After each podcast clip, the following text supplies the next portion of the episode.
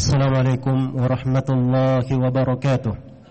إن الحمد لله نحمده ونستعينه ونستغفره ونعوذ بالله من شرور أنفسنا وسيئات أعمالنا.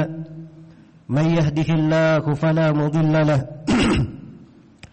ومن يضلل فلا هادي له.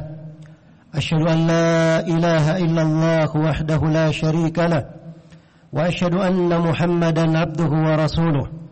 يا أيها الذين آمنوا اتقوا الله حق تقاته ولا تموتن إلا وأنتم مسلمون. يا أيها الناس اتقوا ربكم الذي خلقكم من نفس واحدة وخلق منها زوجها وبث منهما رجالا كثيرا ونساء.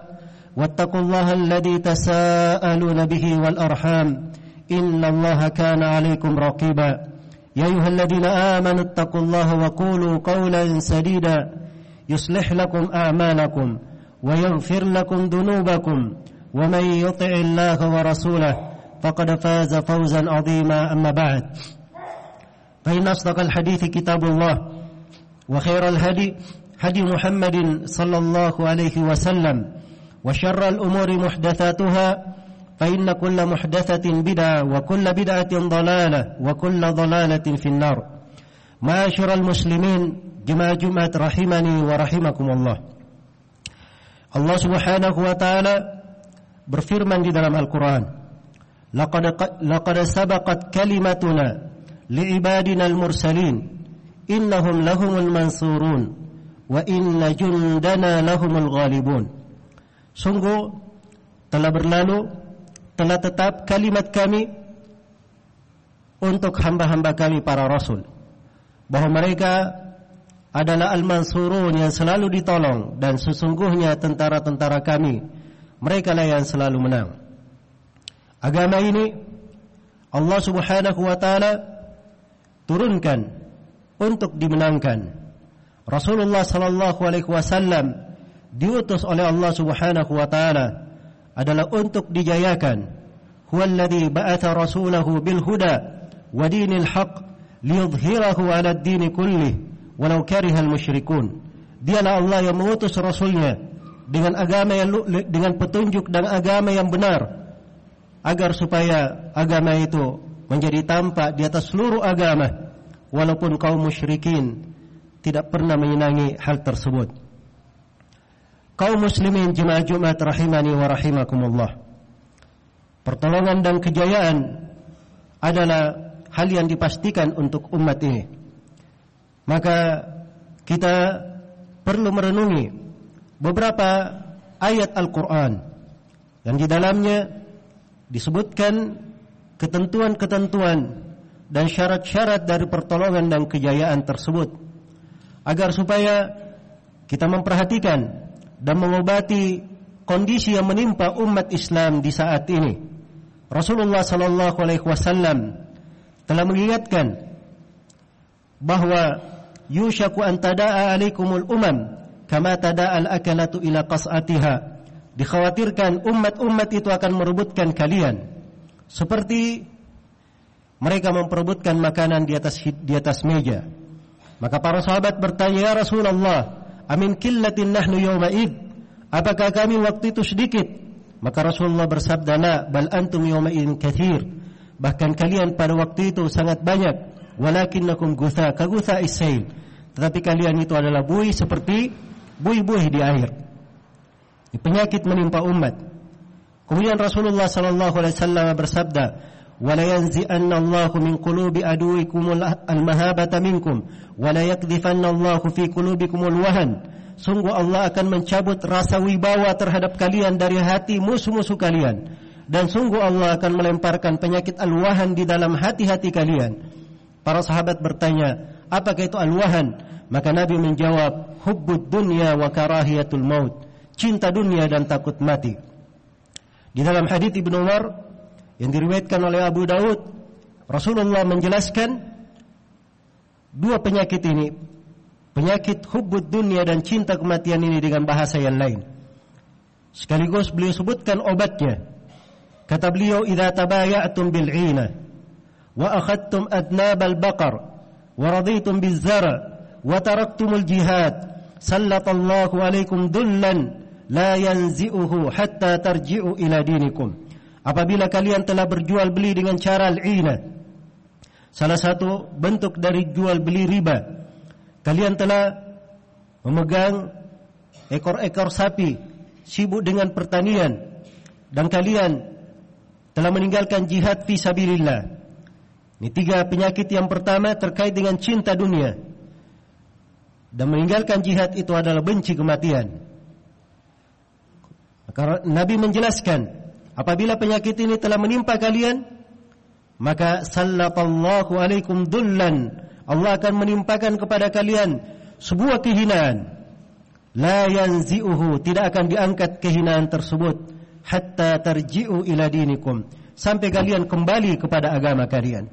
Maka ini obatnya, solusinya, kembali kepada agama mempelajarinya dan mendalaminya maka beberapa ayat Al-Quran ingin saya ingatkan terdapat di dalamnya sebab pertolongan dan kejayaan untuk umat ini ayat yang pertama di surah An-Nur Allah subhanahu wa ta'ala berfirman wa'adallahu alladhina amanu minkum wa amilas salihat la yastakhlifannahum fil ardi kama istakhlafa alladhina min qablihim ولا يمكنن لهم دينهم الذي ارتضى لهم ولا يبدلنهم من بعد خوفهم أمنا يعبدونني لا يشركون بي شيئا faman kafara ba'da dhalika fa ulaika humul fasiqun.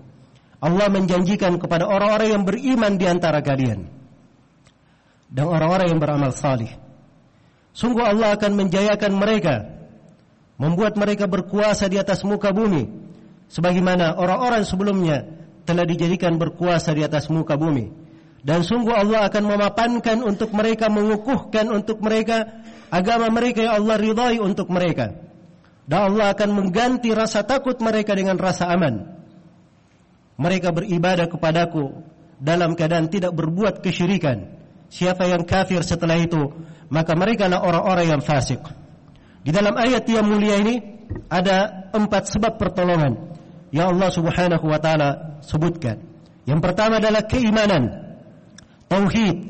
Dan ini adalah pokok perkara yang membangun kehidupan seorang hamba yang dengannya dia dijayakan dan ditinggikan oleh Allah Subhanahu wa taala. Allah Subhanahu wa taala berfirman, "Wa kana haqqan 'alaina nasrul mu'minin." Adalah sebuah kewajiban atas kami menolong orang-orang yang beriman. Perhatikan syarat keimanan. Dan Allah Subhanahu wa taala berfirman, "Inna lanansuru rusulana walladzina amanu fil hayatid dunya wa yawma yaqumul ashhad." Sesungguhnya kami akan selalu menolong para rasul kami dan orang-orang yang beriman. Perhatikan, orang-orang yang beriman di kehidupan dunia dan di kehidupan tatkala saksi-saksi berdiri memberikan persaksian yaitu pada hari kiamat. Allah akan selalu menolong orang-orang yang beriman. Tapi perhatikan syaratnya. Syarat dari keimanan. Syarat dari keimanan. Keimanan dalam keyakinan di dalam hati, ucapan di dalam lisan, ucapan dengan lisan, amalan dengan anggota tubuh.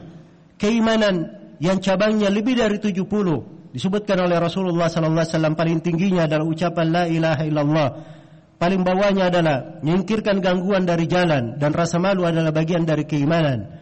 Pokoknya adalah keimanan kepada Allah, keimanan kepada para malaikat, kitab-kitab, para rasul, keimanan kepada hari akhirat dan keimanan kepada takdir yang baik dan yang buruk.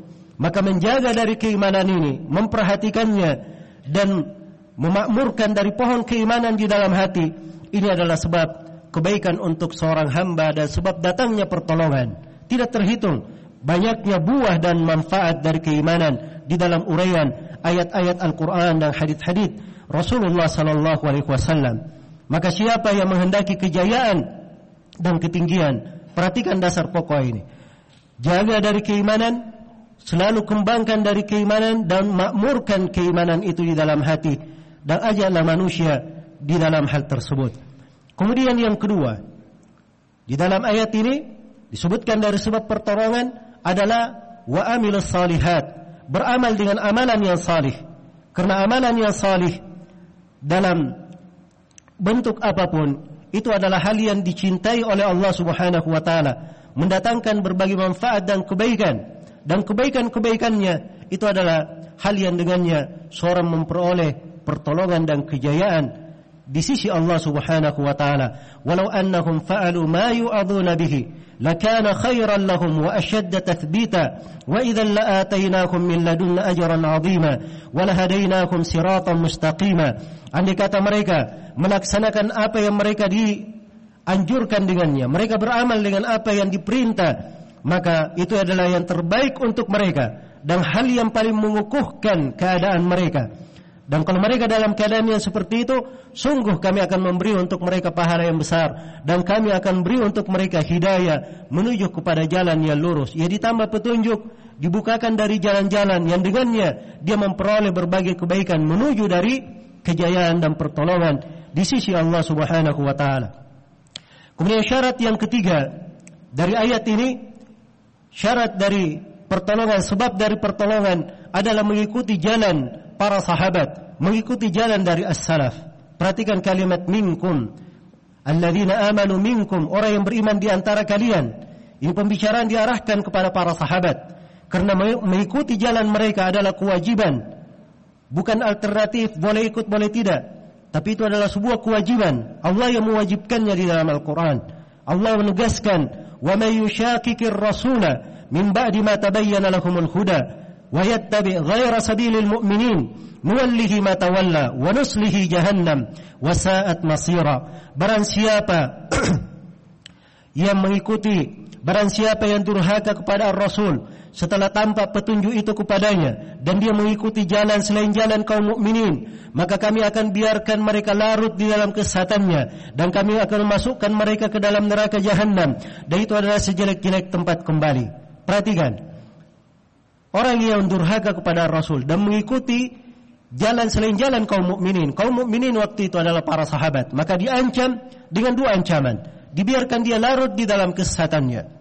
Sebab orang yang tersesat kadang diberi fitnah oleh Allah Subhanahu wa taala. Dia dibuat semakin larut di dalam ketersesatannya, semakin nikmat berada di dalamnya. Kul man kana fi dhalala falyamdud lahu ar-rahmanu madda. Katakanlah siapa yang berada di dalam kesesatan, Allah akan melapangkan dia di dalam kesesatannya. Semakin dia binasa di dalamnya. Kemudian akhirnya kami akan memasukkan mereka ke dalam neraka jahanam. Dan itu adalah sejelek-jelek tempat kembali.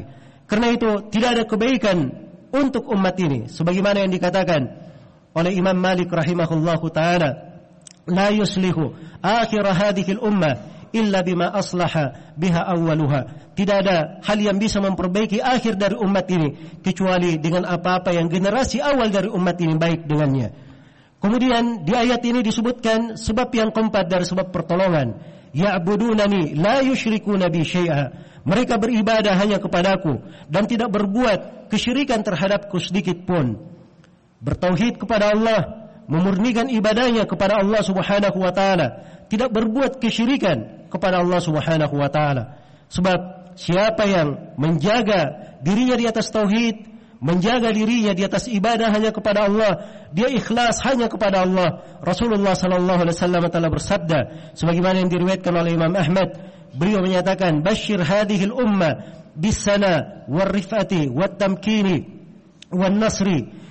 Beri, beri kabar gembira kepada umat ini dengan ketinggian, kejayaan, dengan kekukuhan dan pertolongan. Man amila minhum amala dunya lil akhirah falaysa lahum fil akhirati min nasib. Siapa di antara mereka yang beramal dengan amalan akhirat untuk kepentingan dunia maka di akhirat maka dia tidak memiliki bagian apapun di akhirat. Maka diberikan syaratnya. Seorang itu tidak boleh beramal untuk akhirat dengan kepentingan dunia sepanjang dia menjaga dari keikhlasannya maka ketinggian, kejayaan, kekukuhan dan pertolongan untuk umat akan datang. Dan itu adalah janji dari Allah Subhanahu wa taala, kabar gembira dari Rasulullah sallallahu alaihi wasallam.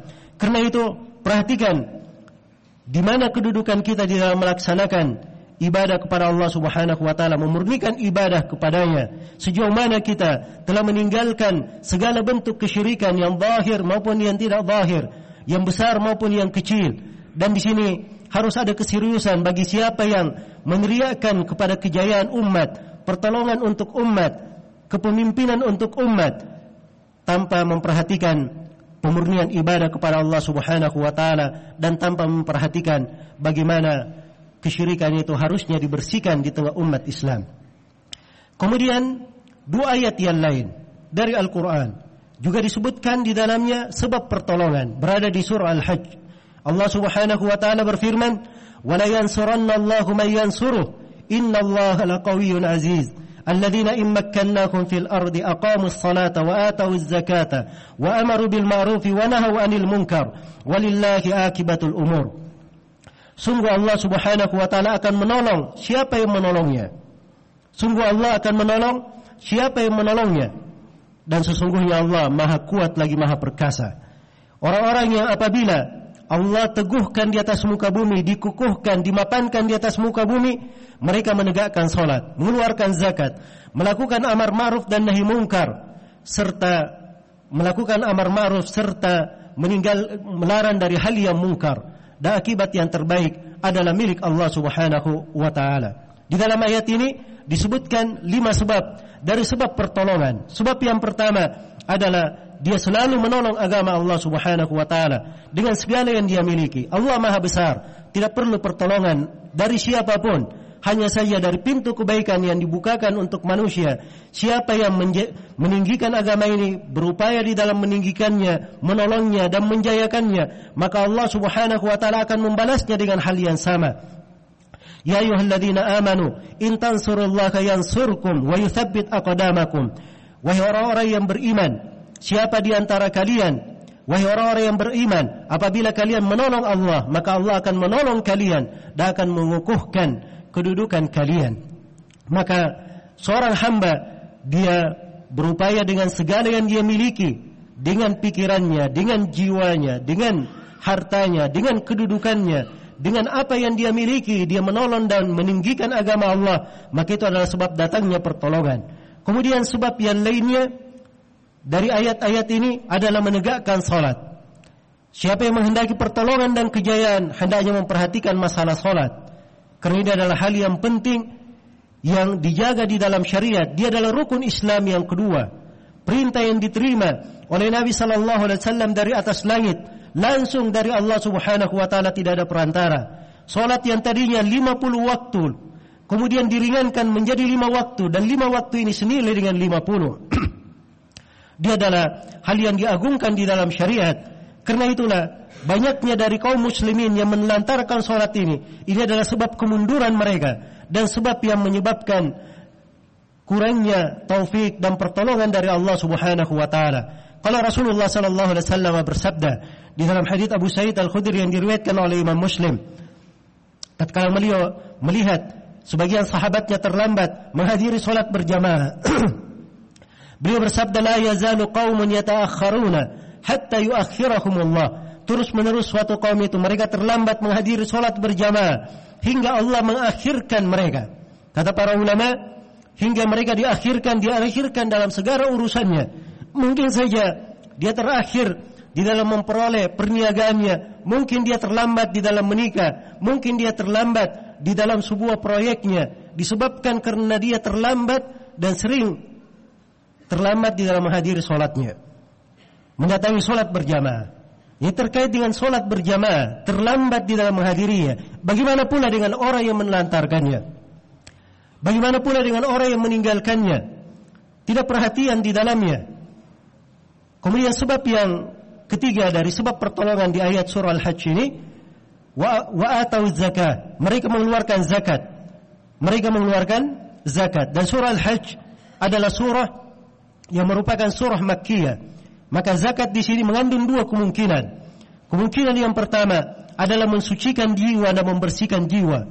Sebab itu adalah perintah di dalam syariat sebab yang menyebabkan datangnya kebaikan untuk seorang hamba. Kerana itu Allah Subhanahu wa taala bersumpah dengan sumpah yang banyak di dalam Al-Qur'an. Kemudian Allah menegaskan, "Qad aflaha man zakkaha wa qad khaba man dassaha." Sungguh telah beruntung siapa yang mensucikan dirinya. Dia mensucikan dirinya dengan ketaatan, dengan meninggalkan segala yang dilarang. Dia sucikan dirinya dengan tobat dan istighfar. Dia mensucikan dirinya dengan amalan yang salih. Maka sungguh dia telah beruntung. Wa qad khaba man dassaha. Dan sungguh telah merugi siapa yang mengotorinya. Mengotorinya dengan dosa dan maksiat. Mengotorinya dengan penyimpangan.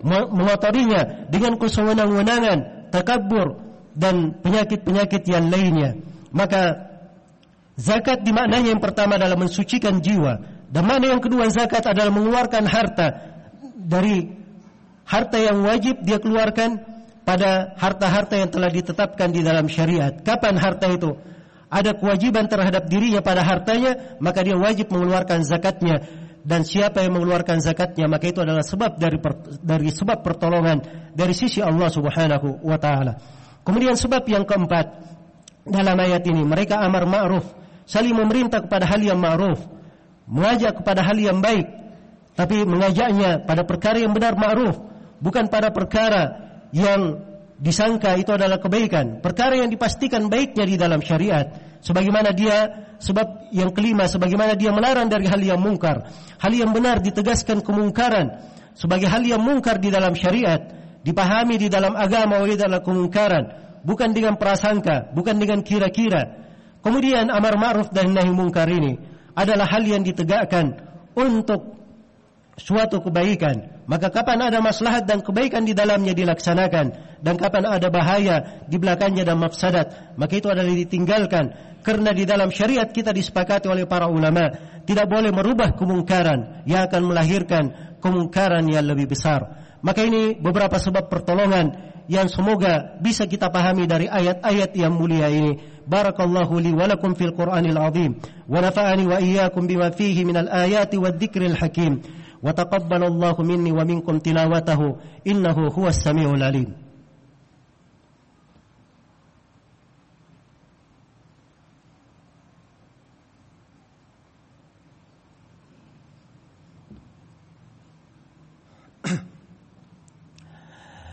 الحمد لله على إحسانه والشكر له على توفيقه وامتنانه.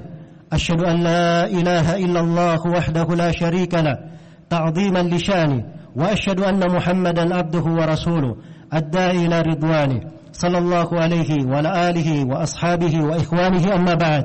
قوم مسلمين جماعة جمعة رحمني ورحمكم الله.